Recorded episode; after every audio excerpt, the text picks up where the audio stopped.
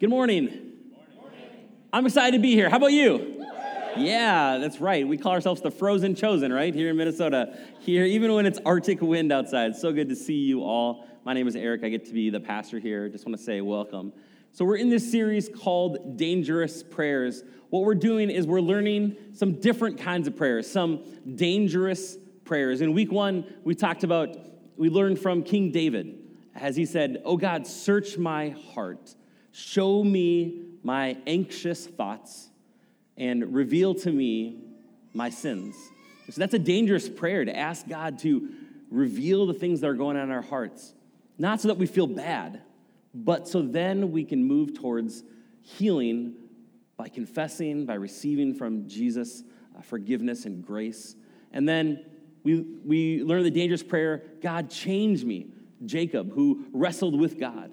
And we said, man, we'd rather be someone who limps, who walks with a limp after an encounter with Jesus, than someone who's running after the wrong things. Amen. And so we say, God, change us. And so we, have been praying these dangerous prayers God, search me. God, change me. And then today is maybe one of my favorites. We're going to be praying, God, send me. God, send me. Because I believe that God has designed each and every one of us to be a force for good and light in this world. Amen? And I believe that you are not here by accident. And I believe that God is going to show you something today. That He's going to use my words, and He's going to be, His Holy Spirit's going to be talking in and around and through my words to reveal something in your heart today. Uh, would you join me in a word of prayer, and then uh, we'll dive into today? God, I thank you that you are here I thank you, at the name of Jesus, every knee will bow. At the name of Jesus, darkness trembles. At the name of Jesus, people find freedom and grace and hope. So, God, we just pray that here in this place, that we would have eyes to see, ears to hear, that, that you'd be the one speaking through me and, and in my words and behind my words. Thank you, Jesus. In your name we pray. Amen. There's a company called AmeriCollect in Manitowoc, Wisconsin. And I heard about this company, and I thought, man, this is fascinating. So, AmeriCollect is in a business that typically you don't talk a whole lot about what a great company it is. They're in medical collections. So, they're the ones that when you, you need to pay your bills, they call you and kind of hound you. That's what this field is to you know, get you to pay your bills. But in the last couple of years, this company has grown from just 12 employees to 280 employees. And they've grown from doing $600,000 in business to $26 million a year. And their company is phenomenally growing, and it's now rated one of the best places to work. How did this happen? How did a collections company grow exponentially, be this place where people love to work? Well, a new owner came in and he changed the entire culture. And he said, This is going to be our vision statement. This is going to be more than that. This is going to be the culture that we are going to create. And you see it everywhere on their website and stuff, and it's ridiculously nice collections. Ridiculously nice collections. Like, that's crazy, right? Like, they're in the collection business. It's, it's like, you got to owe us, you pay this, this money, you need to owe us this. But this new culture is you know what? We're going to treat everyone with extraordinary kindness and dignity. We're going to treat everyone with extraordinary kindness and dignity. And what happens a lot of times in the medical field is that when someone owes a bill, they'll give half of the bill to one collections company and half to another. And they kind of see which company is able to get more money uh, for the bill. Well, since they've adopted this slogan, ridiculously nice collections, they have won the head to head competition 97% of the time. 90% of the time. That's amazing. And that's great. They're, they're making money, they're, they're doing great. But when I found this out, this blew my mind. They've grown from 12 employees to 280 employees. 60% of those employees were from people who they originally collected from. Now, at first, you hear that and you think, oh, wow, well, maybe this was smart. Maybe this company, as they grew, they went after those people because they know they need a job. It's actually the opposite. These people who had gone through terrible medical bills, gone through a collections process, had such an amazing experience with AmeriCollect that they said, I want to work for that company. That is amazing. This one company decided to change how it, the business is normally done in their field, and business is up. Employees love working there. People who went through ter- terrible, tough times want to work for this company. You and I were designed to be a force for good in this world. You and I were designed to make a difference. As a follower of Jesus, you are not your own. You were bought with a price. You are now an ambassador for the kingdom of God. We represent our King to this world around us. And in whatever field you are, in whatever business, whatever role you play, you represent God. You are his ambassador. Where is God sending you? I believe, like AmeriCollect, man, you are in a field maybe that needs people to experience dignity and worth and value. Whatever you do, that God wants to send you to where you are right now to make a difference. God wants to, you, you, to pray this dangerous prayer God, send me. God, send me. Well, if, if you're not sure where God maybe is sending you, that's okay. There's good news because you're not the only one to feel that way of, of God, I don't know if I want to go. I don't know where you're sending me. And if we look at the Bible, people have had a variety of different responses when God shows up and says, Hey, I have a mission for you. I want to send you somewhere. We look at the story of Jonah. God shows up and says, Jonah, I want you to go and tell these people about the good news. And Jonah says, Here I am, God. I'm not going. And he runs in the opposite direction. God shows up to Moses at the burning bush and says, Hey, tell this good news to the people of Israel that they are now going to be free. And he says, Here I am. Can you send someone else, like my brother who's more articulate and verbal than me? He, he's more talented than me? Then there's Isaiah, and that's what we're going to look at today. And when God says, Who will we send? Isaiah says, God, here am I, send me. So, how do we cultivate that kind of heart attitude? How do we cultivate the attitude of saying, God, here am I, send me? Well, that's what we're going to explore today. We're going to look at the life of Isaiah and, and how did he get to the place where he could be that force of good and hope in the world. Isaiah was, he's a Jewish prophet that lived 700 years before Jesus was born. He was born in Jerusalem and he found his calling as a prophet. In the year, he saw this vision in the year that King Uzziah died. Isaiah is sometimes called the Prince of Prophets. There's a, a an amazing video on YouTube. Um, I don't go on YouTube a whole lot. Honestly, that's how I know I'm a Gen Xer, not a millennial or a Gen Zer. Um, but if you ever go on YouTube, there's a great documentary. Uh, it's called Eugene Peterson and Bono. Has anyone seen this? Eugene, okay, okay, yeah, check it out. It's really good. So Eugene Peterson is a pastor. Uh, he was, he passed away this past year. Uh, and he was a pastor on the East Coast. He, his church never grew beyond 500 people. But man, he wrote all these amazing books uh, about pastoring and life. And then he wanted to translate the scriptures into uh, a way that his people could understand. And so he actually translated what's called the message version of the Bible. Uh, he, he was a phenomenal Hebrew, Aramaic, uh, Greek scholar. So he went back to the ancient Hebrew and translated in kind of a modern day vernacular. It's a paraphrase, but it's, it's an amazing version of the Bible.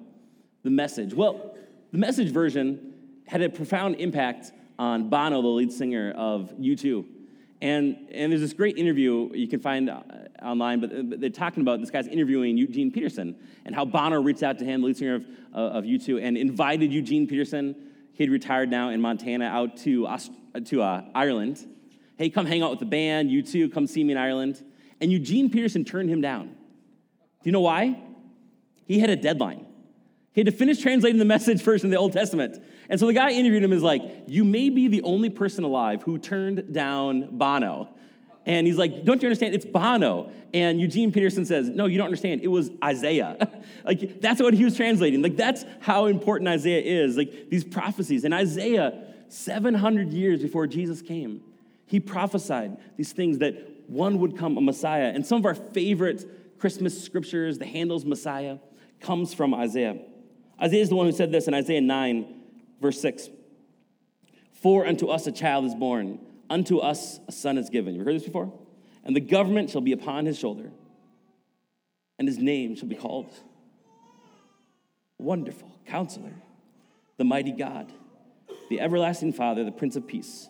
Of the increase of his government and peace there shall be no end upon the throne of David and upon his kingdom to order it and to establish it with judgment and with justice from henceforth even forever. The zeal of the Lord of hosts will perform this. That's Isaiah. Isaiah has these beautiful prophecies. He spoke truth to his people. But how did Isaiah get there? How did Isaiah step into his calling? That's what we're going to talk about today. How do we fully surrender our lives to God? What do you need to do to fully surrender, to be able to say to God, Here I am, send me. Well, for you're taking notes this morning, and we encourage you to take notes uh, so that then not just you can hear it, then you can read it, you can see it. We don't want to just give you some information. We want to help you have a life of transformation. So, number one, you write this down is what did Isaiah, what, what, did he need to do? Number one, he had to encounter the presence of God. He had to have an encounter with the presence of God. If you're going to be a force of good and hope in this world, you can't do it on your own strength. You're going to burn out. You have to have God propelling you forward. And the first step is you have to have a genuine encounter with God. Isaiah 6, verse 1 says, In the year that King Uzziah died, I saw the Lord sitting upon a throne, high and lifted up, and the train of his robe filled the temple. What's going on here? Isaiah had this vision. He encountered the presence of God. He saw God in all his glory, all his majesty. The text goes on to talk about these seraphim, these, these angelic beings who are worshiping God, who are crying out, Holy, holy, holy is the Lord God Almighty. Holy, holy, holy is the Lord God Almighty. And we see that when Isaiah encountered the presence of God, it completely transformed who he was when he encountered the presence of God, it completely transformed who he was. Do you not feel close to God today? Do you feel like you maybe you aren't available to God? Do you feel like maybe God has been stirring something in your heart and you've been very resistant, you've been very hard? Maybe it's because you haven't recently encountered the presence of God. What I've learned in my life, this is not a one time thing. You can't have an encounter with God 20 years ago that propels you forward. You have to be continually seeking the presence of God. It's through his presence that we are transformed and changed. Man, there's been so many different times in my life, these marked moments where I've encountered the presence of God and it has transformed and changed me. I remember being in college as a freshman and visiting my, friend to his hometown in Appleton, Wisconsin. And yes, you can encounter God even in Wisconsin. It's amazing. And I remember being in this worship service. And all of a sudden, man, the presence of God just came so thick upon me. I was standing there worshiping. And no joke, next thing I knew, I was on my back. Literally, the presence of God had knocked me over. Only time in my life that's ever happened. Sometimes God's presence is so thick, man, it'll just knock you out. Sometimes you'll just feel like, like a, a warmth presence all around you. I remember before I proposed to Kristen, I went to a cabin in the woods uh, uh, on a monastery and spent some time just walking and praying and seeking God, saying, God, is this what I'm supposed to do? And man, I remember it felt like I was walking with God. Like just out of the corner of my eye, it's like if I turned your head, it's like something there. But he wasn't. I couldn't see him, but I felt him. And I just knew, yes, this is what I'm supposed to do. This is we're supposed to live life together. Do ministry, raise kids together. I can look at different times in my life. You know, this past summer, we set up at Ryan Holland's little garage. We called it Worship in the Barn. It wasn't really a barn, but thanks, Ryan. You know, it's kind of a barn. Man, I remember that night as we gathered together. And man, it was hot if you were there. It was so hot. I almost passed out that night. It was so hot. Man, I remember the presence of God was thick in that place. Maybe some of you would say, you know what? That's never happened to me, Eric. I've never encountered that. I want to tell you, it absolutely can happen to you. It doesn't matter your wiring, it doesn't matter uh, kind of the way you know you think, but God absolutely wants to reveal himself to you. Scripture tells us that if you draw near to God, he will draw near to you. I want to encourage you to passionately pursue the presence of God, to go after it, to say, God, I want to feel you so thick that it knocks me over. God, that, that I feel you're so present to me. You don't have to be in the middle of a worship service for that to happen. It could be literally driving down your car, listening to worship music.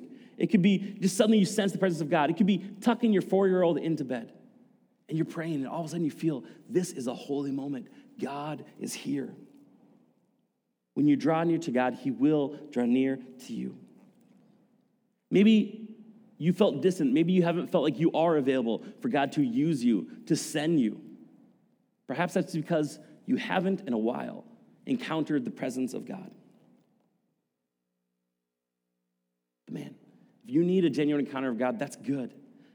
Seek it, find it. Today you're in church, that's a great step.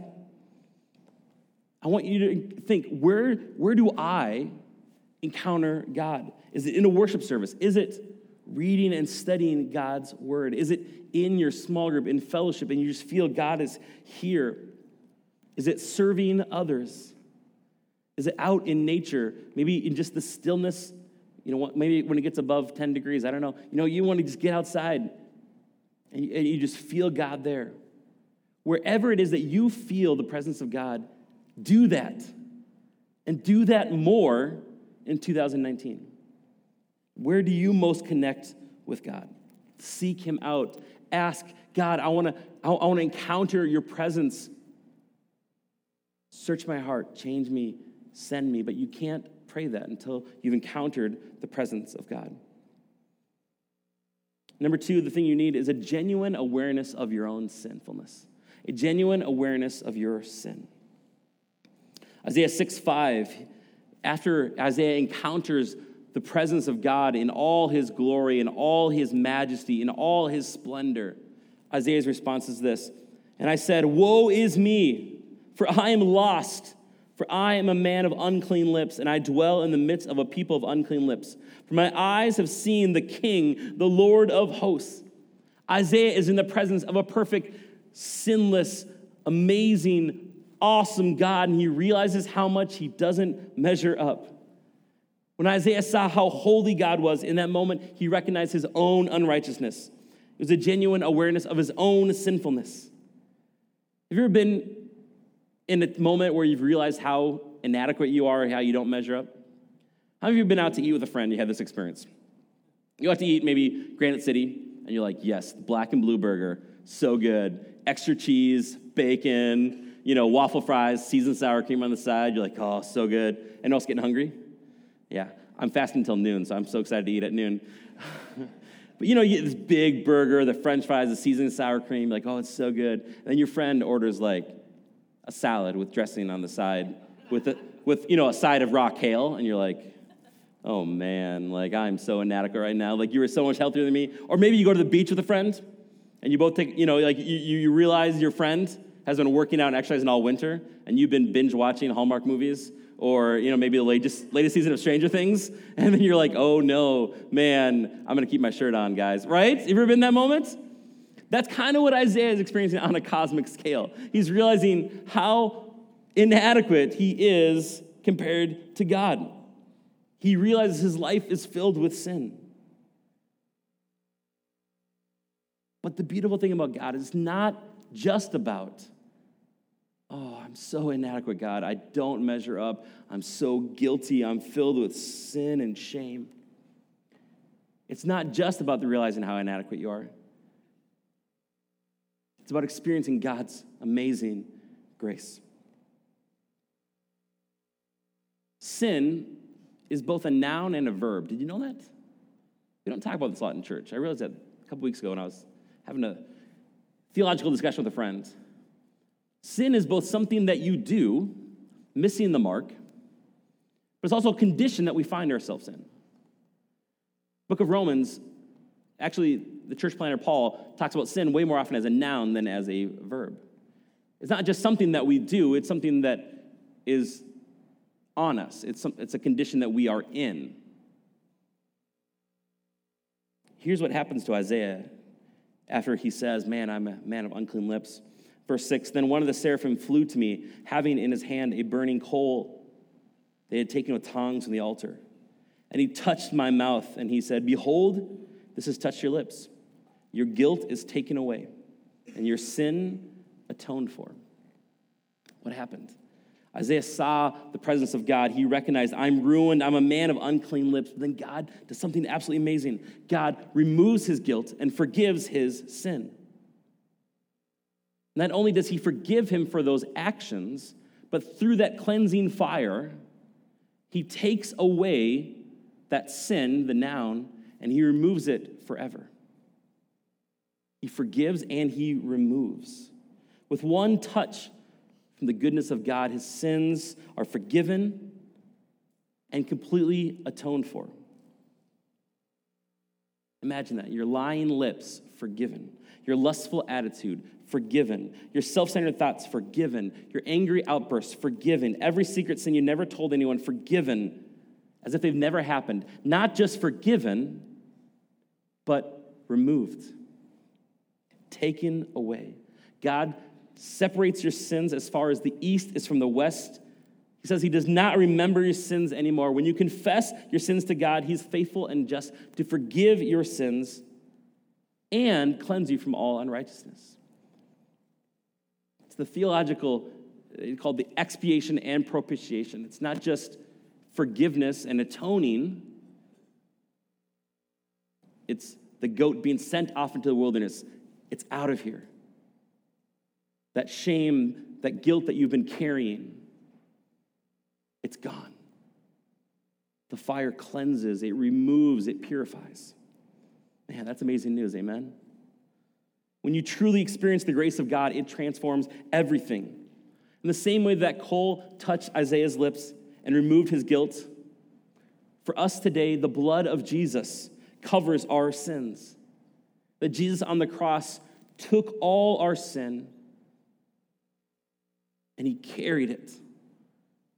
And so that through the cross it can be removed. When we sense God's presence, maybe you've been in a worship service and you just sense that weight. That's what glory means. It means weight. You feel the, the weightiness of God. And in those moments of maybe you feel your sinfulness, when you're aware of your sinfulness, then God wants you to move to experience his unmatched, undeserved grace of God through Jesus Christ and our only response then is to say, God, here am I. Use me. Send me. It's not my life. It's not my desires. It's yours. What does it take to get to that attitude of Isaiah? We have to encounter God's presence. It takes a genuine awareness of our sinfulness. And number three, it takes a willingness to go. A willingness to go. Verse 8 And I heard the voice of the Lord saying, Whom shall I send? And who will go for us? Then I said, Here I am. Send me. One of the most dangerous prayers you can pray is God, I'm yours. Anytime, any place, use me, send me to do anything. Now, I think what happens so often is at youth camp, at different times. We say, God, you know, God's gonna send you. And, and it's like, that only means like he's going to send you to seminary or he's going to send you to the missions field. Man, that is absolutely not true. We've talked this that the calling of working in a church or being a missionary is no more holy than any other job. Actually, the highest calling, C.S. Lewis says, is mothering, and that every other vocation exists to support that. I love that. But God, if He wants to send you back to where you are right now, at your job, in your neighborhood, to make a difference.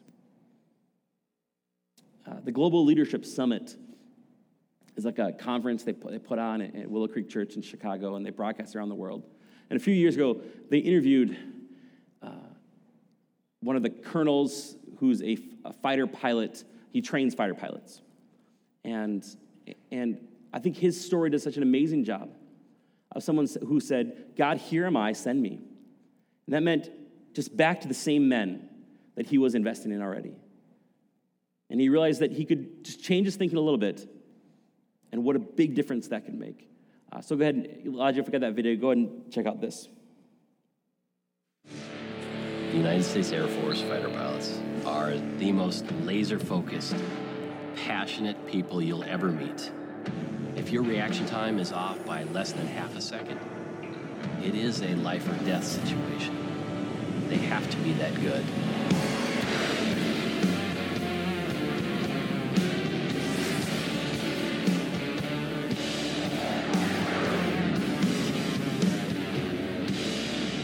My job is to teach Air Force pilots the art and science of being a fighter pilot. When I got into the Air Force, the goal was I'm going to be the best fighter pilot on the planet. And then I started looking to people that I worked with. They're really good at flying the jet and instructing, but some of them are in a very broken state. When somebody develops you in the military, they focus on the career progression. And that didn't allow for growth in other areas and the overall growth of a human being. We see it time and time again in our community. People are so good at being a fighter pilot, but they're missing these other critical elements.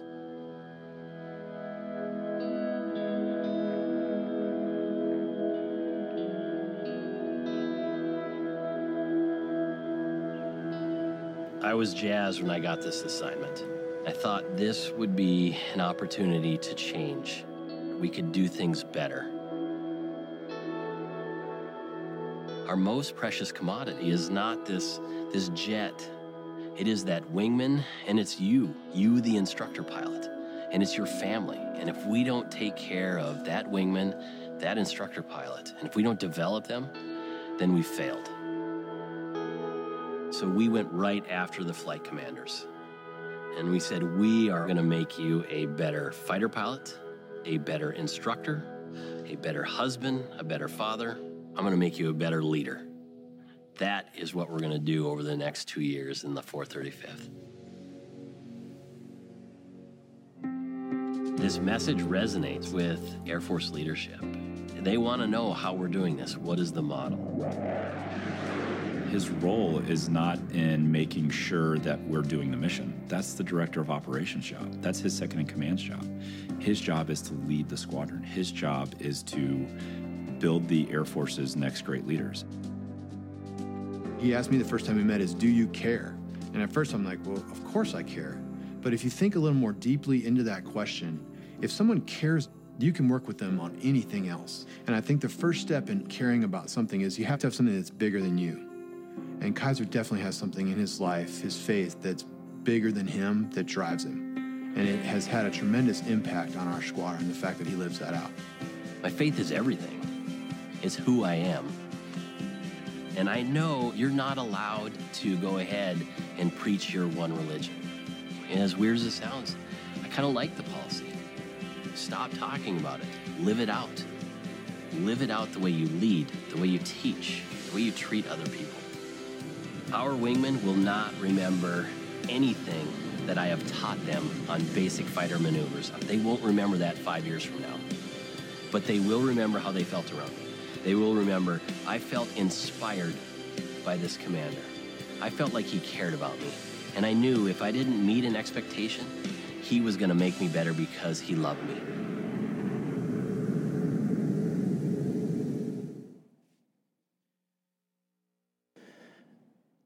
When we planted Mosaic Church, we said a lot of great churches in, Maple Grove, but there's a unique community that God wants us to reach. And, and, and I thought I knew who that was, and, and, and I was partially right, I think. But I've been continuously amazed at the quality of people we have inside this church people who own their own businesses, people that manage ama- amazing teams of people, higher ups at so many companies, people that work downtown. And honestly, I wow, God, that's an amazing responsibility. Why have you given so many phenomenal people in our church? Here's why I think. Because so many of you have people you train, you work with, employees that you have hired because you've started your own businesses. And those people have real lives. You have people working for you, working with you, whose marriages are on the rocks. People who are dying in their sins right now, who are struggling with secret shame and addiction. They hold it together just enough so they don't lose their job. And you have the opportunity to invest in them. God wants to send you to those people that no one else maybe can touch or invest in. And it may not be preaching, but it may be just, hey, we're going to help you grow as a leader, as a husband, as a father, as a mother, as a wife. That, to show that you care about the whole person. That's what it means to serve others. That's what it means to love others. I love that God didn't call Lieutenant Colonel Mark out of the Air Force and sent him to some foreign country to be a pastor. Instead, he sent him back to the people that he was in life with to train, to equip, so that then they went back to their bases. And God cares way more about your willingness than your ability. To just say, God, here I am, send me. Even if you feel inadequate, even if you feel like your abilities are not great, He cares more about your willingness. I want to ask you just reflect, pause, and say, what place, what situation, what person does God want to send you to? Especially those of you who are leading teams, who are managing employees, who are training people. And what does God want you to invest in them? Where does God want to send you? Who else is going to go to that circle of influence that God has already given you? Instead, we want to say, God, here am I, send me. God, send me to my coworkers, send me to my neighbors, send me to my church. To say, God, you know what? I will hold babies. I will hold a door. God, I will host a small group. I will invest in the next generation on Sunday nights by pouring into them at youth group. Will you say to God, God, I will do whatever it takes to build your church? Send me to my community, into the homeless shelters, to the poor and needy. I will go. I will bring this message of hope and forgiveness. God is saying, Who will I send? Will you say to God, God, here am I, send me? Whatever abilities I have, whatever influence I have, use it. Use me, God. And this isn't some kind of like, well, I guess I have to pray this prayer. This is, I get to. I get to wake up in the morning and say, I have breath in my lungs. Today is the day the Lord has made. He's given me gifts. He's put me in this moment. Today in history. So, God, I'm going to give you everything I have to bring glory to you. God, use me to bring a hope to the people that come across my path. Believe that God will give you exactly what you need. We like to say, man, I don't want to say anything on Sunday that you can't use on Monday. And sometimes I know I, I do well at that, sometimes I, I don't. But man, tomorrow morning, when you wake up, jump out of bed, even though it's freezing cold. Today is the day the Lord has made. God, use me, send me to make a difference. Maybe you're just starting out in your career and you don't have people working underneath you. You can be a force of good and hope to your boss. You can come into their office Monday morning. What can I do to serve you? May, they might fall over, you know? How can you care and invest in those people that God has already put in your path? How do we do this, though? Because if, if we do it on our own strength, we will burn ourselves out and we will burn out. We have to do it by having an encounter with God's presence by having an awareness of our own sin inadequacies, to see all the ways we've been lying to ourselves, that we've been hiding, to get truly broken down so that God's grace can then build us up. As we say, take the coal, cleanse my lips. Remove my sin, burn it away, so that we are free and forgiven. And then our response is to say, God, here am I, send me. I'm going to invite the band. Wow, I don't know what's going on there. I'm going to invite the band to come forward. Come on up, band.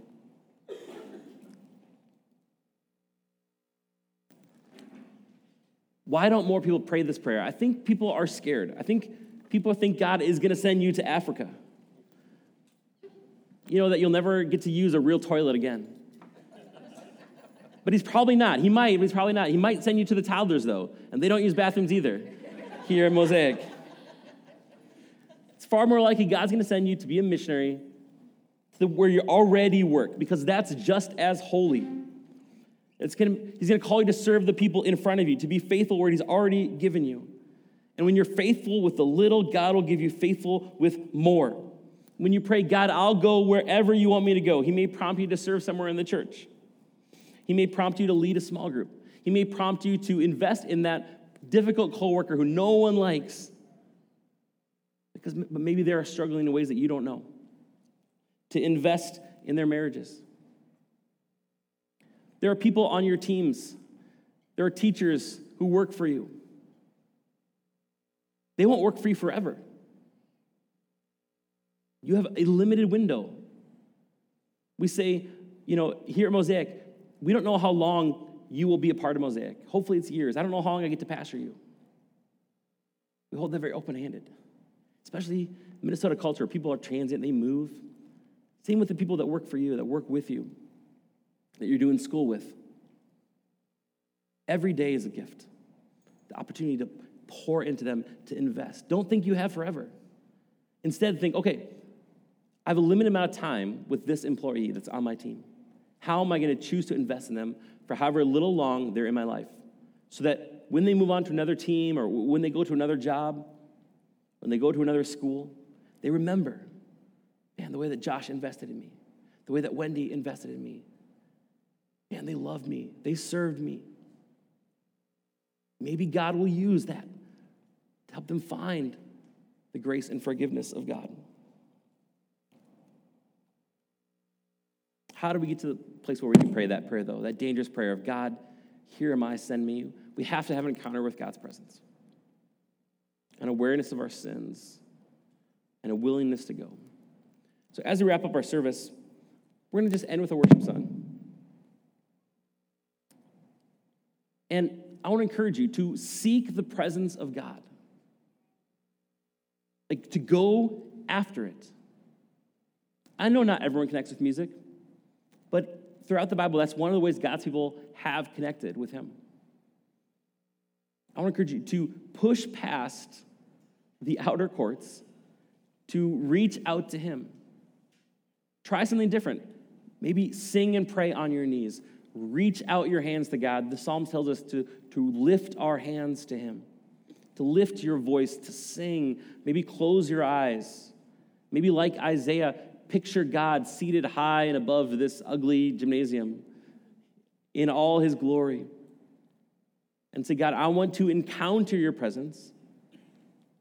I want to receive your grace so that I can have a willingness to go. Would you stand with me?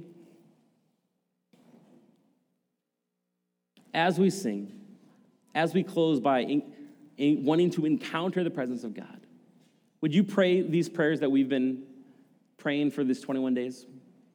God, search me.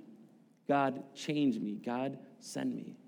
God, search me. God, change me. God, send me. And He will answer those prayers. But they're dangerous prayers. They will change you. Let's pray. God, I thank you that you are here. And God, that if we search for you, that you will find us. So, God, I pray that right here in this moment, in this ugly elementary school gymnasium, God, that we would be transported to another time, another place. God, that we would truly encounter your presence.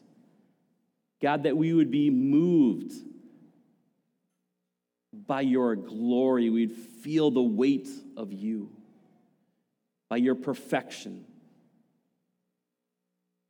your omnipotence. God, that we would just be in awe of who you are. God, that would be aware of our sin, that in this moment we could confess so we could receive your grace. God, that we would pray that you would come, touch us, cleanse us with your fire, remove our sins as far as the east is from the west. And that God then would say, Send us, send us back to the kids that I look after, send us back to the teachers that I've hired, send me back to the employees I mentor, send me back to those patients I'm going to see Monday morning. Help me see them as you see them. God, reignite fresh purpose and passion in my life. To see that we are only here for a very small amount of time. We'll never get yesterday back, but tomorrow is a gift, God. Help us to use it. And we pray. Amen. Let's sing to him.